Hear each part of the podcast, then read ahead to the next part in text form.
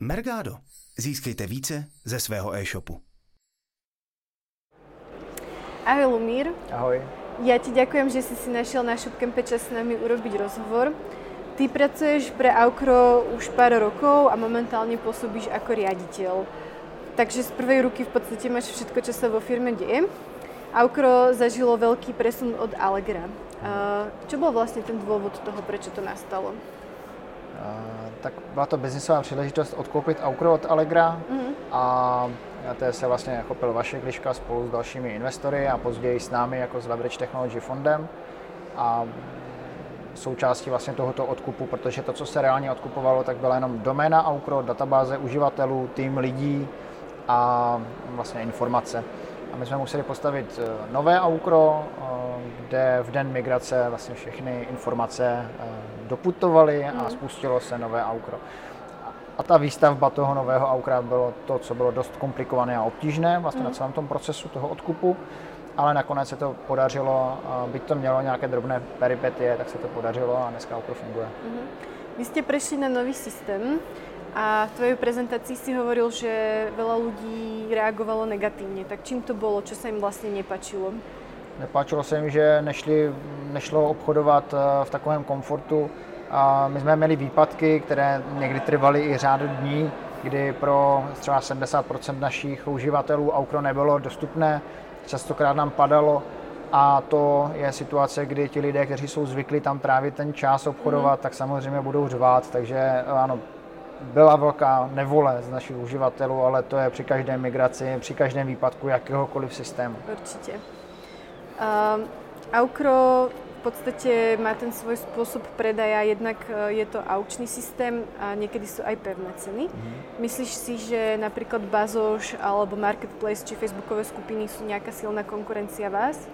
Určitě ano, minimálně v tom segmentu nebo v řešení té potřeby prodat něco staršího nebo nakoupit něco staršího. Protože na Aukru je tentýž sortiment obdobný, takže v tomto směru je to konkurence, my se na ty subjekty díváme, snažíme se Aukru zjednodušovat. Na druhou stranu to, v čem se odlišujeme od těchto serverů, je například to, že máme aukce, kde když něco prodáváš, tak se o tu tvoji nabídku pere více lidí, tím pádem v té aukci se to dá vyhypovat a prodat dráž než na těch ostatních inzertních serverech. A taky máme bezpečnost na Bazoši i na Facebook Marketplaceu probíhá řada různých podvodů. Když se na Aukru stane podvod, tak my přijdeme a uhradíme tu škodu.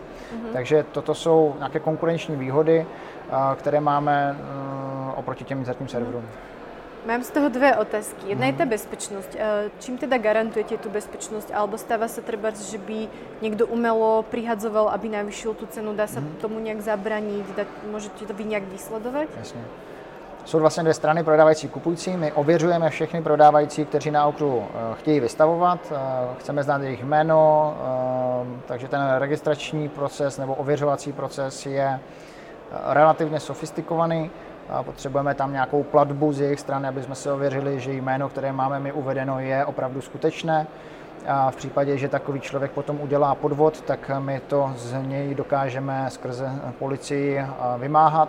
Na druhou stranu, když už se ten podvod stane, tak aby ten kupující nemusel čekat, tak mu uhradíme tu škodu a pak si to vymáháme po své vlastní ose. A u těch kupujících, ano, když se, my jim říkáme mařiči obchodu, a když se takový mařič objeví, tak my dokážeme ho zablokovat, vždycky si najde nějakou cestu, jakým způsobem to hanit, ale nestává se nám to často.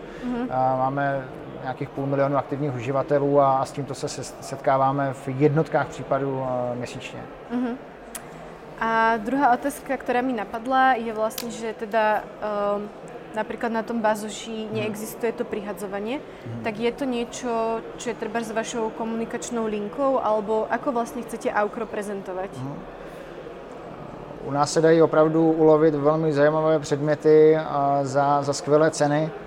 Ať už jsou to iPhony od 1 koruny, notebooky od 1 koruny, anebo naopak investiční mince, sběratelské předměty, které nelze najít nikde jinde a které u nás ti prodejci chtějí prodávat, protože vědí, že to je bezpečný prostor a nedovolili by si nějaké takové dražší předměty prodávat například na tom Bazoši nebo Facebooku Marketplaceu, protože těmto systémům prostě nevěří a několikrát se tam spálili. Takže to je ten důvod, proč jako plníme nějakou trošku jinou potřebu než právě ty inzertní servery. Myslíš si, že můžete zaujat mladší generaci? Budeme se o to snažit, potřebujeme ale, aby Aukro samotné bylo trošku více cool a bylo více jednodušší. A myslíme si a věříme, že tu mladší cílovku, že s ní budeme umět pracovat. Určitě ano. Máš nějaký feedback už za tvojho působení, jako se třeba z Aukro změnilo, kam se posunulo? Vždycky bude řada uživatelů, kteří budou řvát a řada, kteří to budou chválit.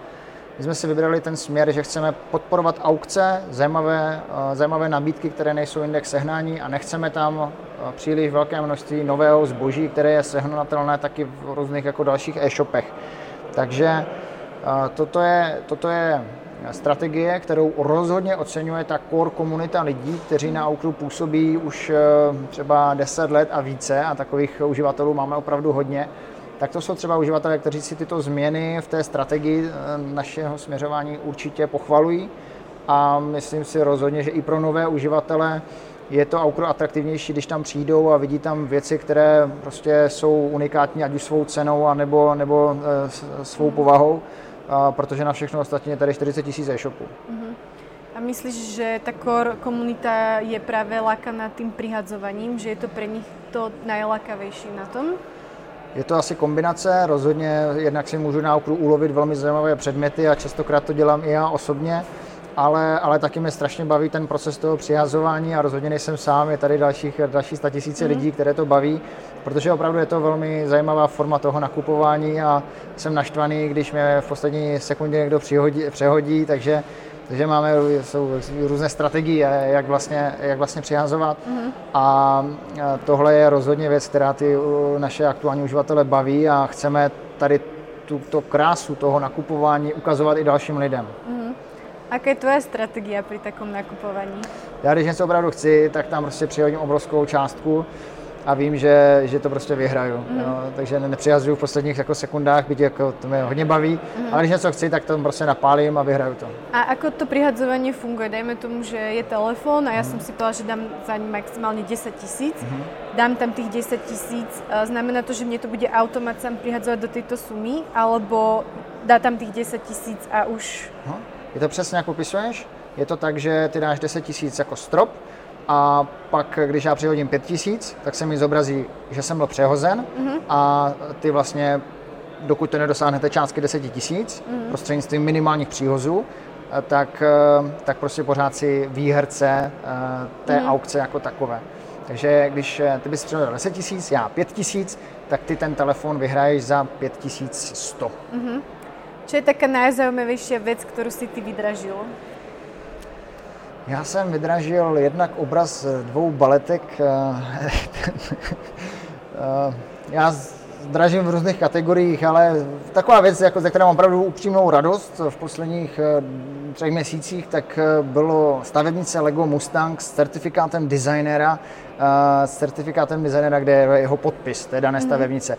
Je to historicky první vlastně certifikát vydaný touto formou a zároveň je to certifikát navázaný přímo na tu stavebnici, takže očekávám, že za pár let to bude mít velmi zajímavou hodnotu. Takže super. Takže to je stavebnice, kterou nechám zabalenou a nepostavím si ji, takže mi hezky leží. A bude razdej cena. Rád bude cena, ano. Dá se pro vás pracovat třeba s influencermi, lebo vlastně v dnešním světě se používají různé marketingové kanály, tak je pro vás například influencer nějaká cesta? Určitě je. My si ještě teď plníme nějaké domácí úkoly v rámci produktů, v rámci toho, abychom zjednodušili ten systém, aby to bylo více intuitivnější, aby když přijde vlastně kdokoliv na Aukro, tak věděl, jakým způsobem může jednoduše vystavit předmět, jak se ověřit například ten účet, protože dneska s tím procesem spokojení nejsme. A jakmile tady tyto věci budeme mít doladěny, tak přijdou na řadu jako všechny různé marketingové kanály a věřím i influenceři. Já vím, že vlastně u vás teda predávají jednak uživatelé nějaké opotřebovaný tovar, alebo vlastně možná nemusí být ani opotřebovaný, ale něco, co nechcou. A ako je to s e-shopmi? Ty vlastně teraz u vás těž nějakým způsobem predávají? My jsme vlastně se rozhodli, že si nechceme konkurovat se shopy v kontextu toho nového zboží, takže jsme vytvořili strategii, kde k nám e-shopy dávají lehce naťuknuté zboží nebo rozbalené zboží, zkrátka věci, které už nemůžou přes svůj e-shop prodávat jako nové. Tu pilotní spolupráci jsme rozjeli například s e-shopem Alza, což je jako perfektní subjekt na to pilotní testování a funguje nám to velice, velice dobře, ta spolupráce. Takže k nám dávají ťuknuté ledničky, ťuknuté pračky se sušičkou a to jsou prostě hity, kde jsou třeba i jako 50 různých přihazujících, kteří se perou o tu nabídku, ale se je s tímhle velmi spokojená. Uh-huh. Akým způsobem e-shopy k vám dostanou ten tovar? Je to cez nějaký XML feed, alebo to musí položku po položke nahrať? Aha. Tohle je dobrý dotaz, jelikož každá ta položka má své unikátní poškození, které je potřeba nafotit, takže v tuto chvíli to probíhá položka po položce. Rádi bychom dospěli do technologické úrovně, aby tady tyto věci šly nějakým způsobem zautomatizovat a budeme se o to snažit, takže se můžeme v budoucnu povědět spolu. Super. Opýtala by som sa na to, že ty si v tvojej prednáške hovoril o tom, že vlastne ste mali teda úpadok toho Aukra a potrebovali ste to nejak zdvihnúť. Tam prebiehal nejaký proces toho, že ste sa bavili vlastne so zamestnancami, ale aj zákazníkmi. Tak ako toto prebiehalo, alebo vlastne koho to bola vôbec myšlienka urobiť takýto výskum? My jsme na to přišli s kolegou Michalem Moškerou, pomáhal nám vlastně Vašek Liška, což je zakladatel Aukra. A ten průběh byl takový, že jsme prostě odeslali pozvánky našim kolegům a vytipovali jsme dopředu skladbu lidí, kteří se u toho stolu potkají. Těchto skupin bylo 5 po 8 lidech a položili jsme si otázku, co budeme prostě za Aukrem dělat dále, co se nám na Aukru v historii líbilo, nelíbilo, protože obrovskou hodnotu tam dávalo to, že tam byli lidé, kteří jsou v Aukru 10 let a více. Takže mají spoustu zkušeností, zažili si různé managementy, různá rozhodnutí a viděli, jakým způsobem toto Aukro začalo ovlivňovat, takže všechny tyto věci, informace, které jsme se tam dovídali, tak byly velmi zajímavé. Byl to taky velmi silný stmelující prvek celého toho týmu, protože to bylo vlastně po dlouhé době, kdy byli vybídnuti k tomu, aby vlastně řekli ten svůj názor, věděli, že někdo jako poslouchá a taky cítili, že ten jejich názor má nějakou váhu a má nějakou hodnotu do toho pléna. Takže tohle bylo vynikající a mě osobně to nabilo velmi pozitivní energii. A robili jste tento výzkum trebárs aj za pomocí nějakých, já nevím, výzkumníkov, sociologů, alebo jste si to povedali, že to zvládnete? Udělali jsme si to sami, prostě věřím, že nejefektivnější způsob a cesta, jak dospět prostě k opravdu do toho jádra, je si tyto věci dělat po vlastní ose, rozumět tomu, na co se ptám těch lidí a snažit se pochopit i tu odpověď a v momentě, kdy to dělám tímto způsobem, tak jsem schopný opravdu jako se dostat do podstaty těch informací a přegenerovat to v něco, co třeba bude dávat smysl. V momentě, kdy mi tady tohle přijde udělat vlastně agentura, tak je to pak velmi obtížné být nositelem té strategie a prosazovat tu strategii, ať už na trhu nebo uvnitř firmy. Čo by si povedal, že ty si odnesol vlastne z celého tohto procesu, pretože predsa len je to niekoľkoročná záležitosť a to Aukro teraz postupne asi nejak sa znovu stavia na nohy. Tak čo bolo pre teba trebárs najťažší moment a čo si z toho odnesol? Nejtěžší moment byly ty začátky těch různých optimalizací a museli jsme propouštět lidi a vybírat jména, kdo bude propuštěn, kdo ne, tak tohle byly zrovna situace, které jsem nenesl úplně dobře. Taky to hejtování lidí, než jsem si na to zvykl, dneska už se těm hejtům třeba jako směju, ale tehdy to byla taková moje první zkušenost, takhle tohle byly ty velmi nepříjemné chvíle. Na druhou stranu nás to strašně motivovalo k tomu, abychom s tím Aukrem něco udělali. A celý ten proces zjišťování té strategie, toho směřování, tak já jsem strašně rád, že jsme si stanovili ten aukční směr, protože v tom vidím opravdu potenciál, ověřuje se nám to na základě nějakých hypotéz, na základě pilotů, které jsme udělali v posledních měsících, takže jsme si tím směrem relativně jistí, že je to to správné, že je to právě ořechové. A tohle je samozřejmě něco, co dobíjí celý tým, takže já z toho mám velmi, velmi dobrý pocit. Ja sa ešte vrátim asi do toho bodu, keď vy ste vlastne vyškrtli tie aukcie. Tak čo stalo za týmto rozhodnutím? V Polsku se stalo to v polském Allegru, tehdejší mateřské společnosti Aukra v roce 2010-11. Jim začala velmi dobře fungovat strategie prodeje nového zboží, takže tam e-shopy začaly feedovat nové zboží do tehdejšího Allegra. A to byla prostě jim to vyšlo, ta strategie. Dneska má Allegro v Polsku cca 40% celkového tržního obratu. A samozřejmě tu strategii chtěli pak jako překlápět do dalších zemí, ale tady v Česku v kontextu Heureky, která tehdy taky byla vlastně na Allegrem, tak to prostě nevycházelo, nebylo to nějak přijato. Mm-hmm. Takže to je to, co se vlastně reálně stalo. No. Vnímáš nějaký rozdíl, alebo teda evidentně podle tohoto ten rozdíl existuje, tak možno v čem ty vnímáš ten rozdíl, ak vnímaš medzi českými a třeba s polskými nakupujúcimi, alebo možno, ak máš aj skúsenosť s inými štátmi? Já tu zkušenost úplně nemám. Já mám co dělat, abych rozuměl tady vůbec jako českému prostředí, možná tomu lehoulince, tomu slovenskému. Já v tuto chvíli prostě nemám zkušenosti z jiných zemí, nikdy jsem tam neřídil žádnou firmu, znám spoustu příběhů, spoustu dat, které mi jako umožňují to nějakým způsobem velmi hrubě srovnávat, ale v tuto chvíli se primárně věnuju tomu českému. Co Aukro plánuje do budoucna? Tak kromě těch produktových změn a toho zjednodušování, tak rozhodně bychom rádi zase dali o sobě vědět.